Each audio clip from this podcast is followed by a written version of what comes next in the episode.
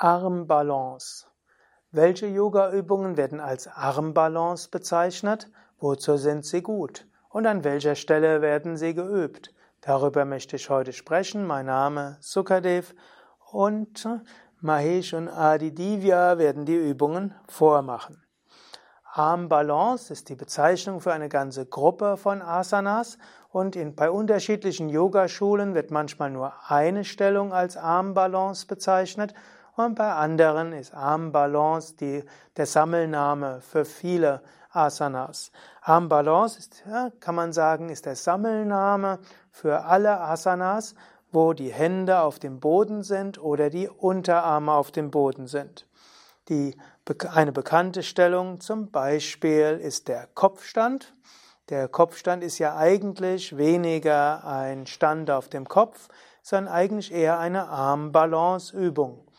Das heißt, die Ellbogen sind auf dem Boden und die Hände sind auf dem Boden gefaltet und dann die Beine sind oben. Armbalance würde also hier heißen, man achtet besonders darauf, dass das ganze Gewicht auf den Ellbogen ist. Manche bezeichnen als Armbalance die Kopfstandvariation, wo man dann den Kopf ganz leicht hochhebt, dass es fast nicht sichtbar ist. Eine zweite Stellung, die als Armbalance bezeichnet wird in diesem Kontext, ist der Skorpion. Das heißt, man gibt die Unterarme auf den Boden und die Hände auf den Boden. Man kann den entweder aus dem Kopfstand machen oder direkt in den Skorpion hineinspringen. Mhm. Der, die Armbalance als Skorpion heißt natürlich tatsächlich, man balanciert auf den Armen, insbesondere auf den Unterarmen, weshalb manche Menschen den Skorpion auch bezeichnen als Unterarmbalance. Eine weitere Stellung, die als Armbalance bezeichnet wird, ist der Handstand, den wir jetzt nicht vormachen, aber ist eine der vielen auch Armbalance, wo man auf den Armen ist. Dann gibt es noch die Krähe als Armbalance wo man eben die Hände auf dem Boden hat und die Knie auf die Oberarme gibt. Dort balanciert man praktisch den Körper auf den Armen.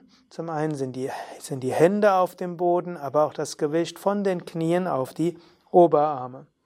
Auch der Pfau wird als Armbalance bezeichnet.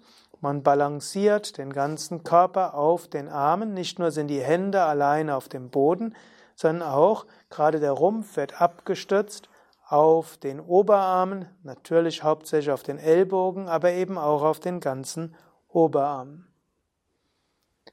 Des Weiteren gibt es dann auch noch den Kiebitz, der als äh, Armbalance bezeichnet wird, ist der Kiebitz, wo man die Oberschenkel auf den Oberarmen balanciert und dann die Füße nach vorne ausstreckt.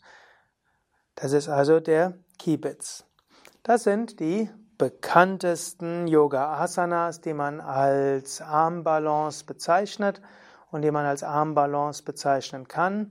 Wenn man nur eine Asana als Armbalance bezeichnen will, dann ist es entweder der Skorpion oder der Kopfstand Shirshasana, wo man den Kopf hebt und nicht mehr den Scheitel auf dem Boden hält. Ansonsten alle Asanas, wo man sich auf den Händen balanciert, werden manchmal auch als Armbalance bezeichnet. Und wenn du mehr wissen willst über die einzelnen Asanas und wozu sie gut sind, dann kannst du auf unseren Internetseiten das finden. Die meisten Armbalanceübungen macht man entweder am Anfang im Rahmen der Umkehrhaltungen oder eben im Rahmen der Gleichgewichtsübungen. Eben Krähe und Pfau macht man ja nach dem Drehsitz und vor den Stehhaltungen. Alle Asanas findest du auf unseren Internetseiten www.yoga-vidya.de